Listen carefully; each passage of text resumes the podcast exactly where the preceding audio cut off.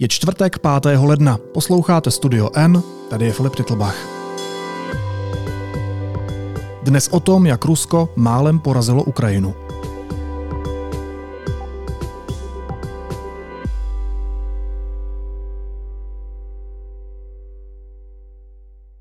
Končící rok ukázal, že obyvatelé Ukrajiny jsou hrdý národ, který umí zastavit barbarskou agresi přesily. Rozhodující podíl na tom měli obrovská motivace, hrdinství mužů a žen v ukrajinských uniformách, úsilí celé země, která za nimi stála a podpora ze západu před válkou i během ní. I tak ale Ukrajina stála na pokraji zkázy. A detailní studie odkrývá, jak málo k ní chybělo. Pročetl jí kolega Jan Vernicer, který se u nás v redakci zabývá armádními tématy. Honzo, vítej, ahoj. Už zdrav Filipe, děkuji za pozvání.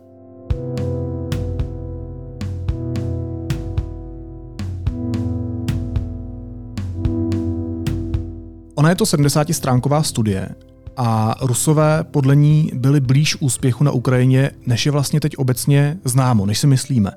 Jak moc blízko byli? No, my to máme asi v hlavách nastavené tak, že ty věci, které už proběhly a proběhly nějak, tak uh, máme trochu sklon považovat za dané, že to tak vlastně muselo být, ale ta zpráva ve skutečnosti říká, když to mám říct úplně jednoduše a krátce, že ten ruský úspěch eh, byl možný a že ta šance nebyla malá. Nejdřív se možná řekněme, o čem se bavíme. Eh, kdo zpracoval tu analýzu? Co je to za dokument? Je to analýza, jak si správně řekl, skoro 70 stran eh, britského think tanku, který se jmenuje Royal United Services Institute. A eh, zkrátka Rusy, teda trošku možná evokuje Rusko, ale to není to souvisí, tak. není to tak. A Není to vlastně žádný módní výstřelek. Ty think tanky někdy bývají označovaný jako za módní věc, tak um, zrovna tenhle teda založil vítěz nad Napoleonem před dvěma lety zhruba, takže to není zrovna nějaká novota a mm-hmm. výstřel modernity, tady to ne. Uh, ono to souvisí s tím, že Británie dlouhodobě řekněme, země, která na to svoje vojenství a to svou armádu dbá, snaží se vlastně mm, válčit, eh, řekněme, vědecky správně nebo i prostě jako bojově správně, efektivně a tak dál. Je to daný i tou koloniální minulostí a nutností udržovat eh, vojska v různých částech světa. A oni mají vlastně i takovou tu kulturu zavedenou toho učení se z neúspěchu, třeba i učení se z neúspěchu jiných nebo mm-hmm. i mhm. úspěchu jiných a tady ten institut nebo tato organizace tak je toho součástí. Proto vlastně sledují eh, výsledky válčení ve světě nebo průběh válčení ve světě. Učí se z toho, tohle je vlastně válka, která tady strašně dlouho nebyla, je to konvenční válka v Evropě, eh, řekněme vojensky vyspělých eh, národů, když si představíme teda na celém světě eh, státy, tak tyhle určitě jako vyspělé zbraně mají celkově. A je to unikátní prostor ke sledování, jak ta válka vypadá. No, takže jinými slovy, pro tebe jako pro člověka, který se dlouhodobě v té své práci zabývá armádou, je tohle důvěryhodný dokument od uh, důvěryhodné organizace?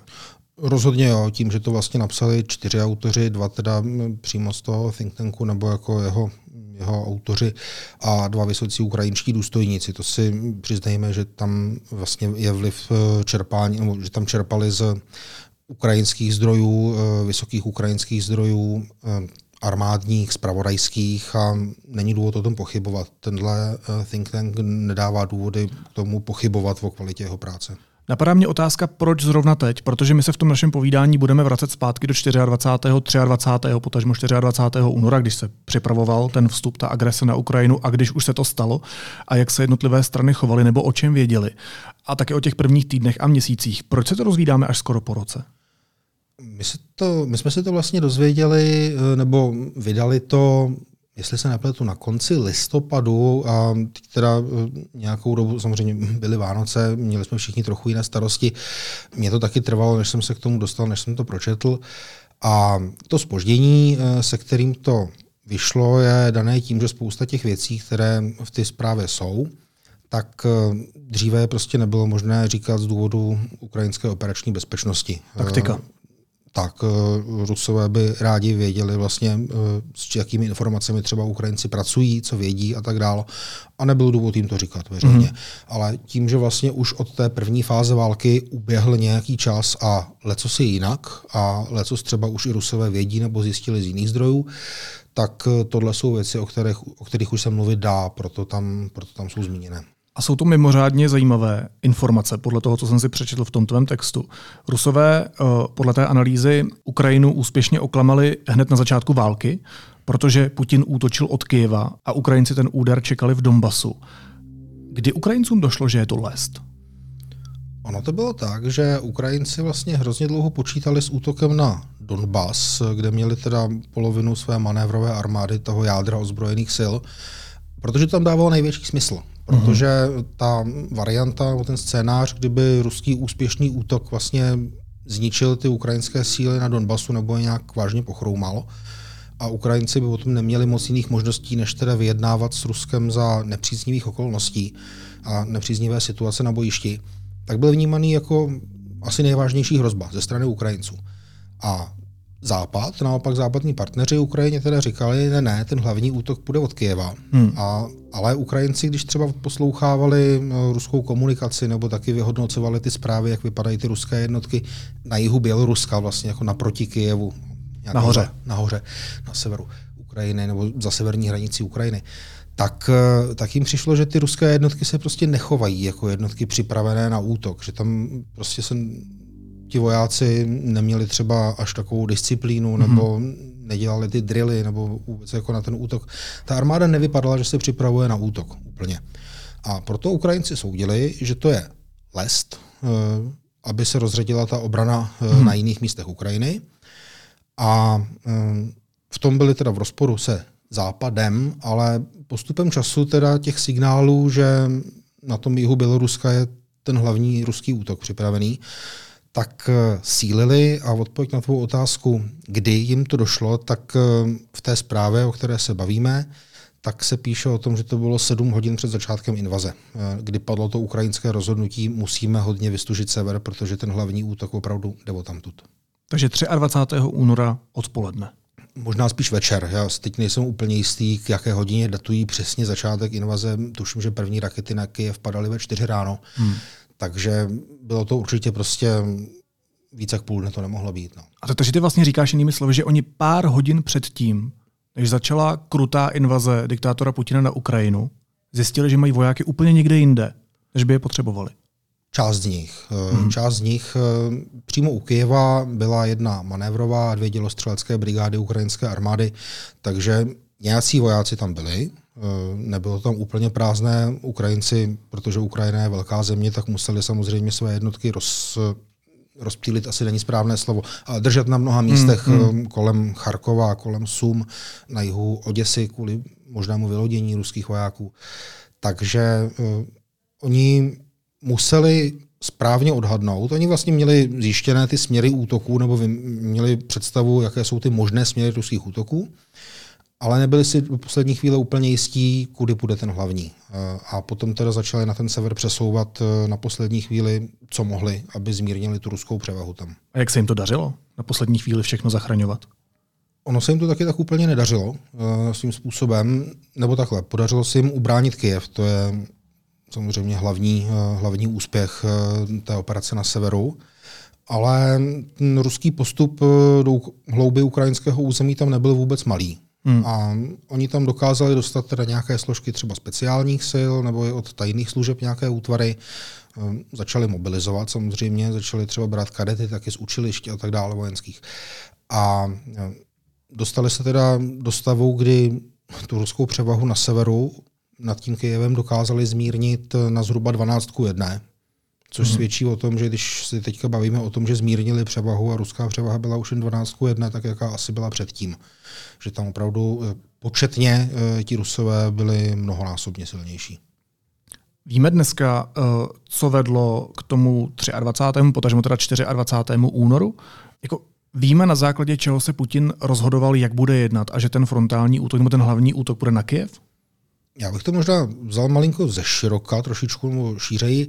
Putin se asi rozhodoval i na základě západních reakcí eh, na rok 2008 na Gruzii a 2014-15 Krym a Donbas.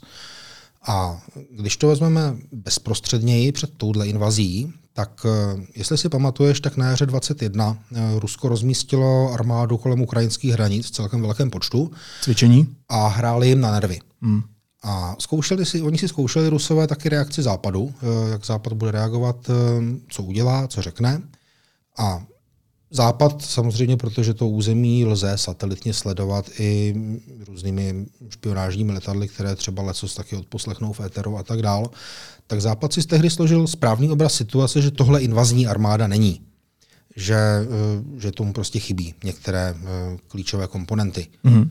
A nezareagoval tedy nijak přehnaně, zareagoval v zásadě správně.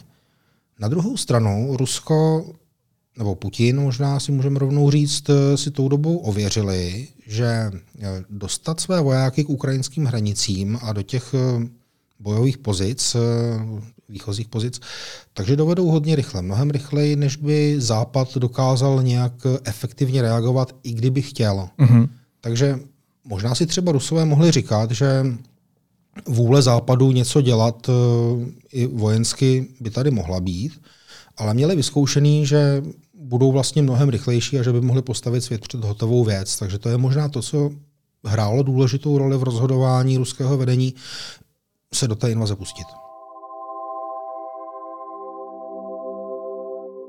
Ale pokud to chápu správně, tak Putin počítal s tím, že za deset dní bude hotovo.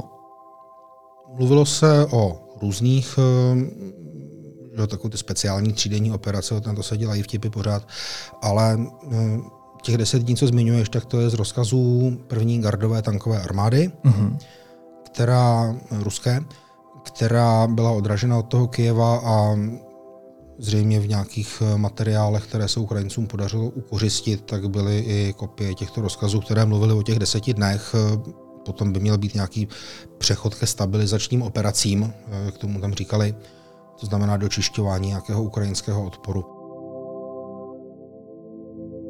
Byly i rozkazy, které ukazovaly, že Rusové počítali s tím, že do srpna 2022 budou zpátky v kasárnách ty jednotky mm-hmm. pozemní armády.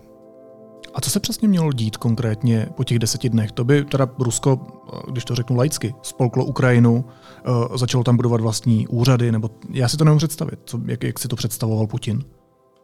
To nám Putin ještě úplně přesně neřekl, ale uh, z toho, co teda píše uh, analýza nebo zpráva tohohle think tanku, o které, o které se bavíme, tak eh, Rusové počítali s tím, že by vlastně ovládli ukrajinskou politiku, mm-hmm. že by nějaké proruské frakce nebo proruská frakce v ukrajinském parlamentu eh, získala rozhodující moc, donutila vlastně ostatní zákonodárce, aby se k ní přidali a potom by třeba mohla odstřihávat od proudu nebo od důchodu nebo od, od tepla odvody, eh, nějaké ty sporné regiony Ukrajiny a vlastně by mohla donutit eh, zbytek eh, země se podřídit. Takže oni vlastně počítali s takovým tím komponentem uvnitř ukrajinské politiky, který by byl ochoten kolaborovat s Ruskem, aspoň podle té zprávy. A počítali teda ale i s tím, že ukrajinská armáda jim nebude klást žádný účinný a organizovaný a určitě ne dlouhodobý odpor. No, deset dní to nebylo, je to už skoro rok eh, od začátku války na Ukrajině a eh, my můžeme naštěstí pořád mluvit o bojujících Ukrajincích, bojujících Ukrajinkách, o možném vítězství, o živém Volodymyru Zelenském. Z té analýzy ale plyne, že Ukrajina stála na pokraji zkázy. Tak dá se říct, co chybělo k tomu, aby se to stalo? Jak vybrala tu zatáčku smrti? V jakýkoliv situaci, kdy něco dopadne těsným rozdílem, tak si myslím, že vlastně potom můžeš najít spoustu jednotlivých činitelů, který mohli ten jazyček vach eh, sami o ten kousek vychýlit. Hmm. Vlastně trošičku podobně u naší minulé prezidentské volby Zeman versus Drahoš to taky dopadlo velmi těsně a taky se můžeme potom bavit o tom, jestli, jestli tohle jednotlivé vystoupení tamhle nebo tenhle článek nemohli to 1% nebo 1,5% udělat posun. Ale Tady v tom případě taky je, nebo v případě války taky, takových momentů můžeš vysledovat víc. Jeden z nich eh, bych řekl, že byla bitva o hostomelské letiště. Možná mm. se k ní ještě časem dostaneme, ale to byl vlastně takový ruský plán, jak se rychle dostat do Kyjeva, ovládnout Kyjev a právě držet vlastně to centrum ukrajinské moci a použít ho pro vlastně představení světu, že teda ovládli vlastně hlavní město nepřítele, představení Ukrajincům, že přišli o hlavní město a že ten odpor asi je marný, teda když ztratili tenhle symbol. A to se jim nepovedlo, ten hostomel. Počkej, a můžeme u toho teda chvilku zůstat. To bylo první Putinovo fiasko, takové zásadní? První asi hodně viditelný. Jo. jo. Takže tohle, kdyby se stalo, tak by to zásadně zvrátilo uh, ten vývoj bojů? Asi mohlo, protože uh, ví se o tom, že ruský plán počítal s tím, že ovládnou letiště a dostanou tam velice rychle letecky připravované vojáky, kteří ovládnou Kiev. Mm-hmm. Uh, a třeba i eliminují ukrajinské politické vedení. To znamená, že by prostě nikde nevystupoval prezident Zelenský a neříkal, že potřebuje eh, munici a ne odvoz. Eh, prostě Ukrajinci by v tu chvíli byli třeba bez sdělovacích prostředků nějakých centrálně řízených a podporujících tu ukrajinskou obranu. A to strašně hraje roli ve válce tady to. Vždycky, když eh, máš někde větší války, tak si ty, tak si ty strany útočí na ty třeba televizní vysílače a tady ty věci, protože to je důležitý. Hmm.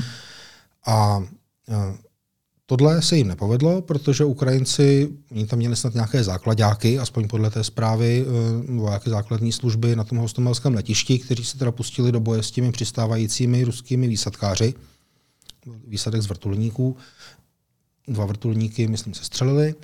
A e, celá ta obrana těch ukrajinských vojáků byla tak srdnatá, že dokázala zdržet eh, ten ruský útok na to letiště.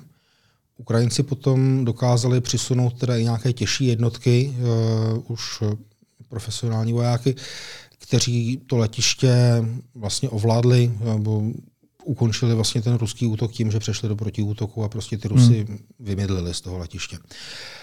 A Rusové teda to letiště sice dokázali o pár dní později ovládnout, eh, protože se tam už blížily další ruské jednotky, ale to už nebyl ten moment překvapení. Hmm. Už byl ten hmm. Kyjev připravený a to už prostě, i kdyby tam poslali vojáky, ať ho tam tu útočí na Kyjev, tak Kyjev prostě už se tou dobou uměl bránit. To je hostomel. To je hostomel. Co další chyby nebo další faktory, nějaké zásadní, které hrály uh, roli v tom neúspěchu Rusů? My jsme se bavili o tom, že Rusové udělali vlastně úspěšně ten klam, eh, že zmátli Ukrajince skoro do poslední chvíle, odkud budou útočit. Ta počáteční lest. Ale eh, ta, tahle počáteční lest byla vlastně, nebo hrála i trochu v ruský neprospěch, protože aby si to Rusům povedlo, tak oni museli před uh, i poměrně vysokými stupni uh, své vojenské hierarchie, struktury, tak to museli tajit. Uh, kudy ten hlavní útok teda bude. Mluví se o tom, že ještě pár dní před útokem to třeba nevěděli zástupci pozemních sil, zástupci velitele pozemních mm-hmm. sil, letectva a námořnictva. To, že to nevěděli, tak eh, znamenalo, že na to nemohli své podřízené složky chystat a Možná právě proto Ukrajinci usoudili, že ta ruská armáda teda v Bělorusku nevypadá, že by se chystala na opravdu útok a naválčení proti Ukrajině, Protože se nechystala. Hmm. Protože mm, pak byly zprávy, že ruští vojáci přijížděli do některých ukrajinských měst eh, s nenabitými zbraněmi třeba. Oni nečekali odpor, ta pozemní hmm. armáda. Jo. A Vlastně tak i... byly i zprávy o tom, že oni sami vojáci eh, byli připraveni na cvičení, že oni sami nevěděli, že jdou do války. No, no, no. A oni vlastně tím, že neočekávali ten odpor a začali se dostávat do těch situací, které byly úplně odlišné, hmm. než to čekali tak najednou začali panikařit nebo začali prostě zmatkovat, možná je lepší mm, slovo než mm. panikařit. A přestože to neznamená, že by ruská armáda byla jako celek prostě nevýkonná a špatná a tak dál, tak eh, mají některé velice účinné zbraně, eh, ukázali, že jsou schopni prostě provést nějakou úspěšnou operaci vojenskou, taky se k tomu třeba ještě dostaneme.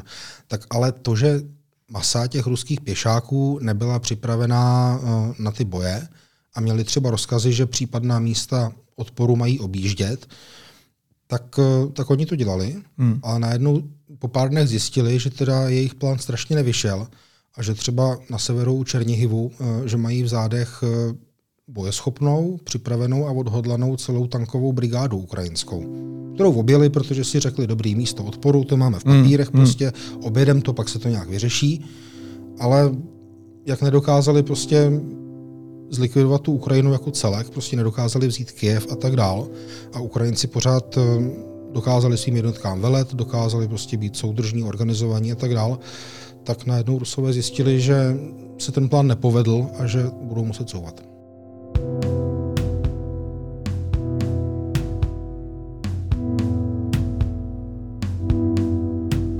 A když se ještě dostanu k dalším těm chybám, nebo jednomu takovému vlastně dokladu toho, jak to Rusko bylo nepřipravené.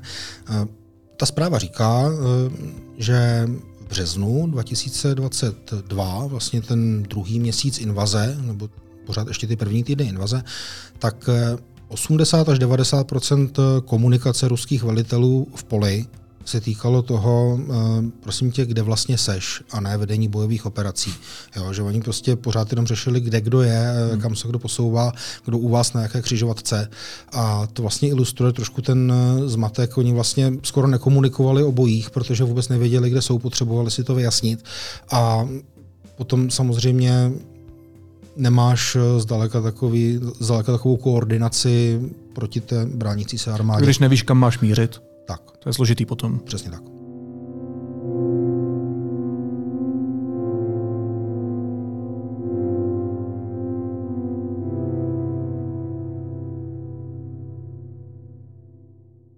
Když hodnotíš, jak byla připravená lomeno nepřipravená ruská armáda a uh, že Ukrajinci v tuhle chvíli vlastně byli dost silní, tak je to taky něco, co Putin podcenil. I po tom, co se ukrajinská armáda uh, po roce 2014 po, uh, po Krymu začala taky nějakým způsobem připravovat. Jak byla vlastně vyzbrojená, nebo jak byla připravená na, na, na tohle, přestože třeba neočekávala uh, tak silný útok uh, nebo tak silnou agresi ze strany Ruska? Je s, čím, s čím se museli potýkat ruští vojáci, vlastně, když tam přišli? Ukrajinci věděli, že jsou ve válce. My si to tady pořád jako snažíme nějak namlouvat, že jako ne a do toho 24. února ráno jsme pořád doufali, že ta válka nezačne. Ale už v tom týdnu před tím 24. únorem Ukrajinci rozptilovali svoji protivzdušnou obranu a letectvo hmm. na polní letiště. Oni věděli, že to přijde. Hmm. Jo, akorát to prostě nikomu neříkali do světa, protože to nebylo potřeba.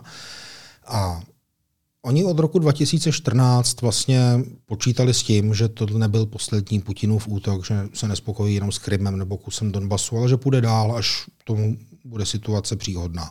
Na tom Donbasu jenom v roce 2021 ztratili 90 vojáků. Když jedeš Ukrajinou, na každém hřbitovu vidíš vlajky, to jsou místa, kde byli pohřbení vojáci mm. v posledních letech. A oni prostě věděli, že o ty vojáky přicházejí, že ta válka na Donbasu, jak se tomu říkalo to teda do února 22, tak že je možná nižší intenzity, ale museli s tím počítat. Museli se na to, museli prostě, když si tam byl jako voják, tak si prostě musel počítat s tím, že si pořád kryješ, pořád na to může přiletět nějaká střela z minometu nebo něco. A to vlastně promění přemýšlení toho národa nebo té armády, protože část minimálně ty armády na Donbasu žila vlastně jako ve válečných podmínkách řadu let. Ukrajinci zlepšovali všechny složky armády, 8 hmm. let, udělali v tom obrovský pokrok. A e, tam, kde se jim třeba nedařilo ten pokrok udělat tak dobře technicky, tak se snažili ty nedostatky nějak vykrýt. Když se dneska podíváš na YouTube, tak, anebo i třeba minulých měsících, tak občas jsou vidět takové frajeřinky, jak ukrajinští piloti lítají strašně nízko.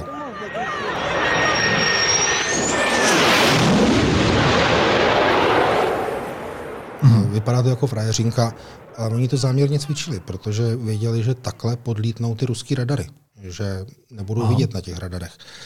Jo. Uh, ukrajinský tanky třeba nebyly tak v průměru, když to, když to celý zprůměrujeme, tak nebyly tak výkonný, neměli takový dostřel a takovou ochranu jako ruský tanky. Ale Ukrajinci věděli, že na severu země, tam, kde je taková ta lesnatá krajina, není to moc přehledný, tak tohle nehraje až takovou roli. Tam třeba hraje roli to, že spousta ukrajinských tanků má rychlejší nabíjení než ty mm-hmm. ruské tanky. Výrazně zlepšovali protivzdušnou obranu i třeba protitank, ruční protitankové zbraně. O těch se hodně mluvilo, ale i ta protivzdušná obrana, kde teda sázeli na mobilní komplety, které můžou různě přesouvat a Rusko potom pořádně vlastně neví, kde je ti Ukrajinci mají, navíc když jich mají hodně, tak eh, si můžou dovolit to nějaké přijít a pořád ještě dokážou ten obraz situace mm. na obloze mít. Tohle všechno jsou věci, které oni zlepšovali. Strašně se o to snažili dělat, strašně zlepšili jak kvantitou, tak v kvalitě, třeba v rychlosti přípravy té dělostřelecké baterie k palbě. Takže ukrajinská armáda před rokem 2014 je úplně jiný příběh než ukrajinská armáda teď v roce 2022, potažmo 23? No teď už určitě jo, ale řekněme, že i toho 23. února 22 už ta ukrajinská armáda byla. byla strašně uh, ohro, ohromně dál nebo mm-hmm. úplně jiná mm-hmm. Než kolem toho roku 2014. A to udělal Krym teda? To udělal Krym a to, že přišli o část území, že mm. tam tehdy ta armáda nebyla schopná efektivně zdorovat a že pochopili, že Rusko při první příležitosti, jakmile to trochu bude, tak si zkusí vzít víc a rozhodli se mu to nedat.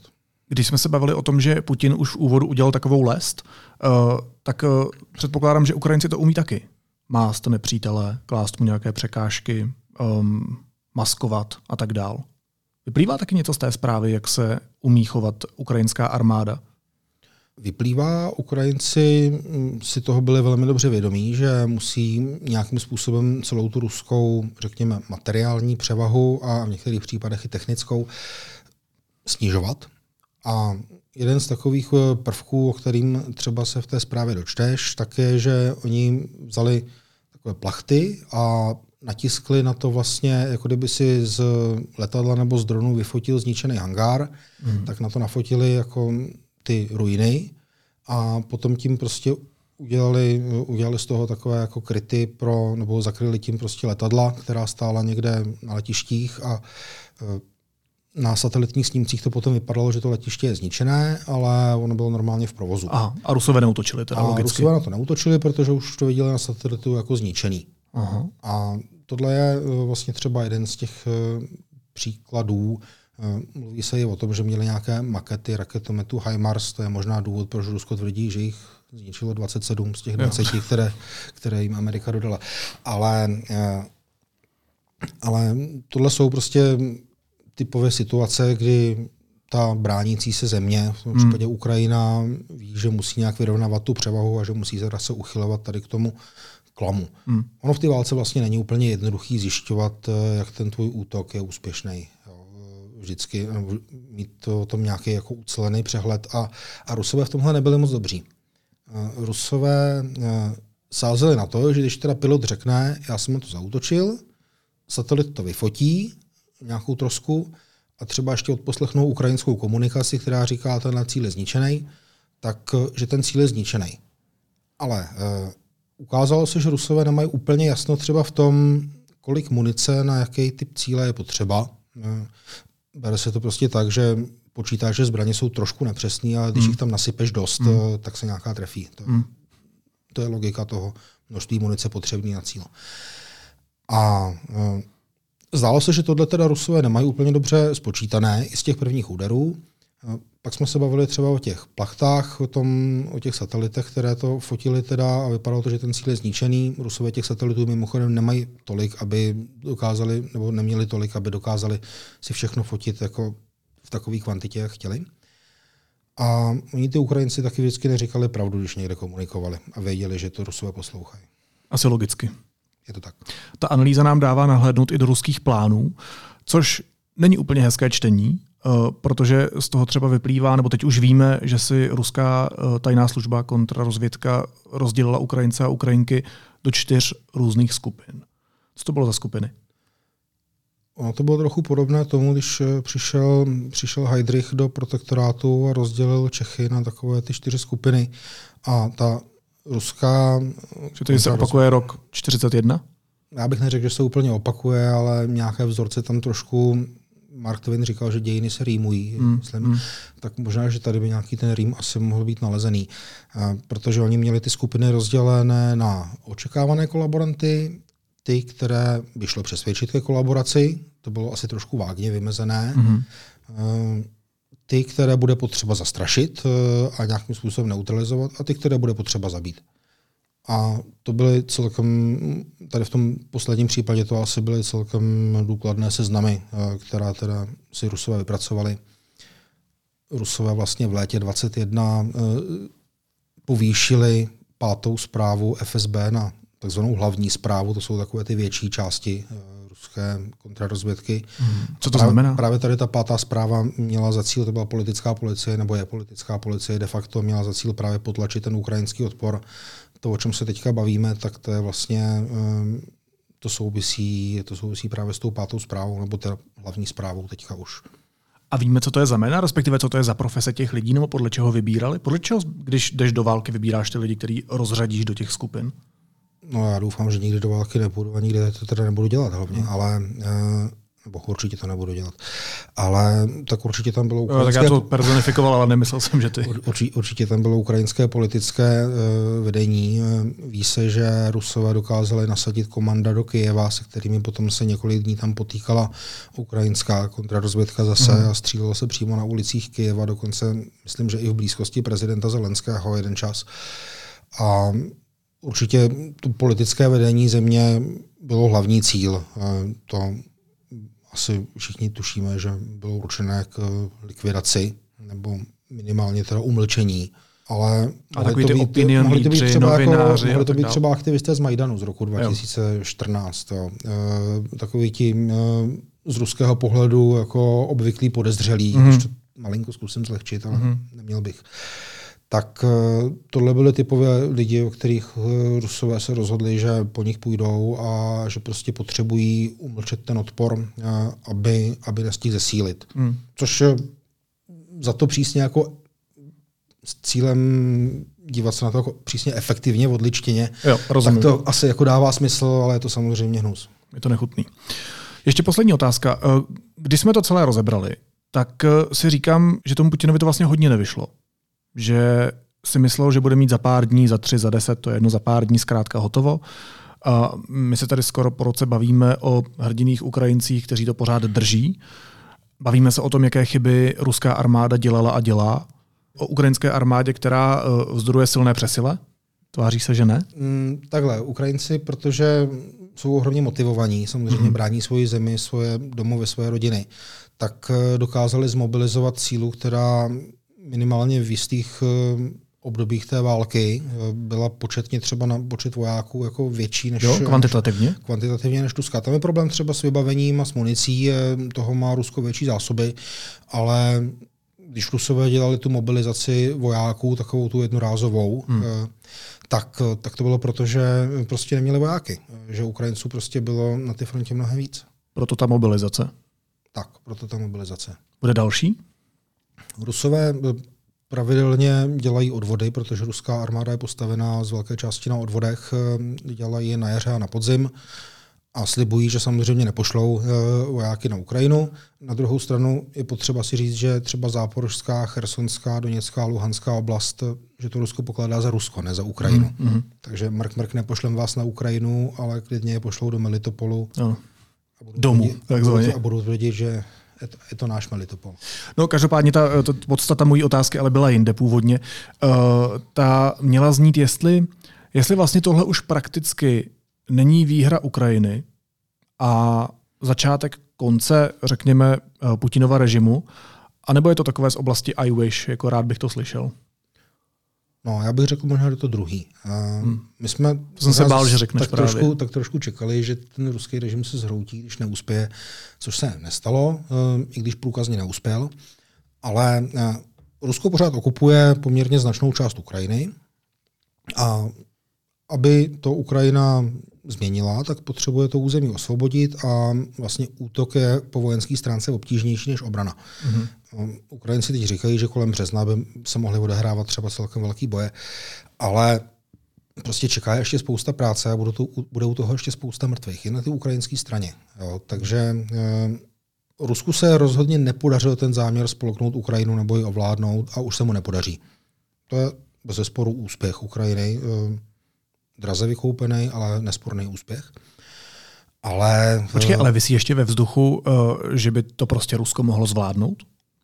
Já doufám, že ne, ale myslím si, že ani takovéhle úvahy teďka nejsou. Jo? Že spíš, spíš ty úvahy prostě mezi odbornou komunitou jsou v tom, že pro Ukrajinu bude příliš obtížné, eh, příliš krvavé i materi- a potom i příliš materiálně náročné dobývat ta území zpátky. Dotáhnout to. Že spíš, eh, pokud se Ukrajincům nepodaří tu válku vyhrát nebo ruskou armádu vyhnat v roce 23, tak eh, že nebude mít zdroje na to a třeba ani politickou hmm. podporu na západě na to, aby prostě ta válka se táhla x let s velkou intenzitou a bez nějakých zřejmých výsledků. No, že tady to je spíš ta obava, že prostě nějaké to území by Rusku zůstalo protože Ukrajinci nedokážou vzít zpátky, ale Ukrajinci tvrdí, že to dokážou a že, že se na to připravují, že to udělají. Ještě poslední otázka, já jsem slíbil, že ta předchozí bude poslední, ale ještě úplně teda poslední. Co mírová jednání, mír, je to něco, co, co je ještě vůbec možné? No musela by se asi nějak um, zásadním způsobem pohnout fronta, nebo by tam muselo dojít nějakým jako velkým bitvám se zřejmým výsledkem, aby některá ze stran slevila z těch pozic, které teďka jsou nekompatibilní. Hmm. Ukrajinci říkají, že budou jednat, až eh, ruští vojáci nebudou v hranicích Ukrajiny. Eh, Rusko říká, že jakýkoliv návrh, který jim nepřiznává zisk eh, toho území, které anektovali, takže to není mírový návrh a že se o tom vůbec nebudou bavit. Aby se mohlo jednat, tak si ty pozice musí nějakým způsobem aspoň někde trošku prolnout a teďka prolnuté nejsou. Jo, takže budeme si muset asi počkat na vývoj bojů. Předpokládám, že to bude tvoje téma i v následující rok, že to asi jen tak neskončí. Bude to tak. Říká Honza Vednicer, redaktor deníku N, který se u nás věnuje armádním tématům. Honzo, moc ti děkuju a měj se hezky. Ahoj. Díky a sláva Ukrajině. Hrdinům sláva.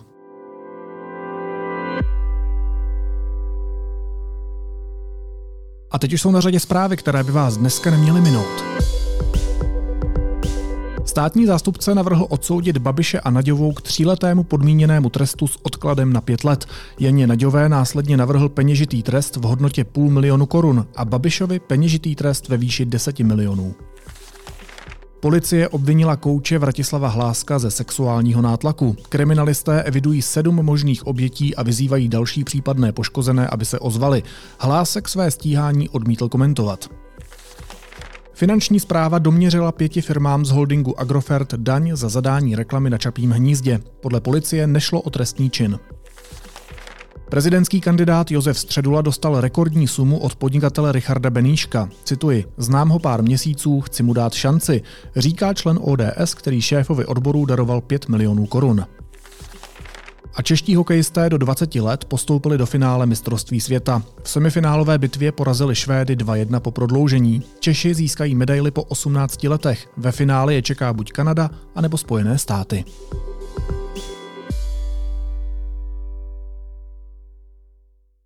A na závěr ještě jízlivá poznámka. Bývalý premiér a kandidát na prezidenta Andrej Babiš, který před soudem čelí obžalobě v kauze Čapí hnízdo, začal vyhrožovat, že jeho závěrečná řeč bude trvat tři hodiny. Tři hodiny.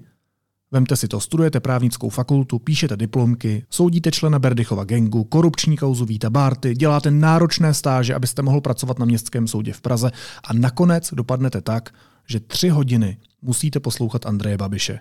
Tři hodiny v kuse. To je jako kdyby se k vám sednul do kupéčka na cestě z Prahy do Ostravy a celou cestu vám vyprávěl o motýle. Nebo kdyby se koupil lístek do kina hned vedle vás a u Avatara dvojky nezavřel pusu o tom, jak je to s Pandorou celý kampaň. Nebo co ještě trvá tři hodiny.